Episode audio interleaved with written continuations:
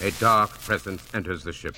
The ominous commander of the Imperial forces, Darth Vader, tall and threatening in his black helmet, flowing black cape, and a face forever masked by a foreboding metal breath screen. Darth Vader, a figure who moves forever in a cloud of awesome evil. One of the best, uh, worst baddies of all time. You're on the soundbeat. Vader grips the rebel's throat. If this is a consular ship, where is the ambassador?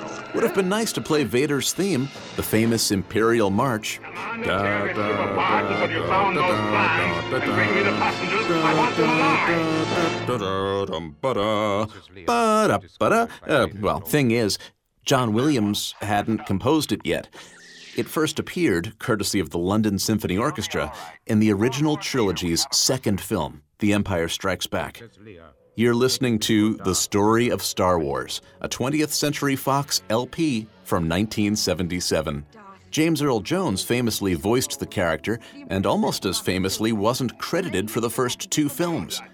He'd claim at the time that his work was just special effects. Something, I don't know, voice actors might disagree with.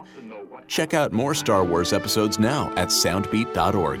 Soundbeat is produced at the Belfer Audio Archive, Syracuse University Libraries. I'm Brett Barry.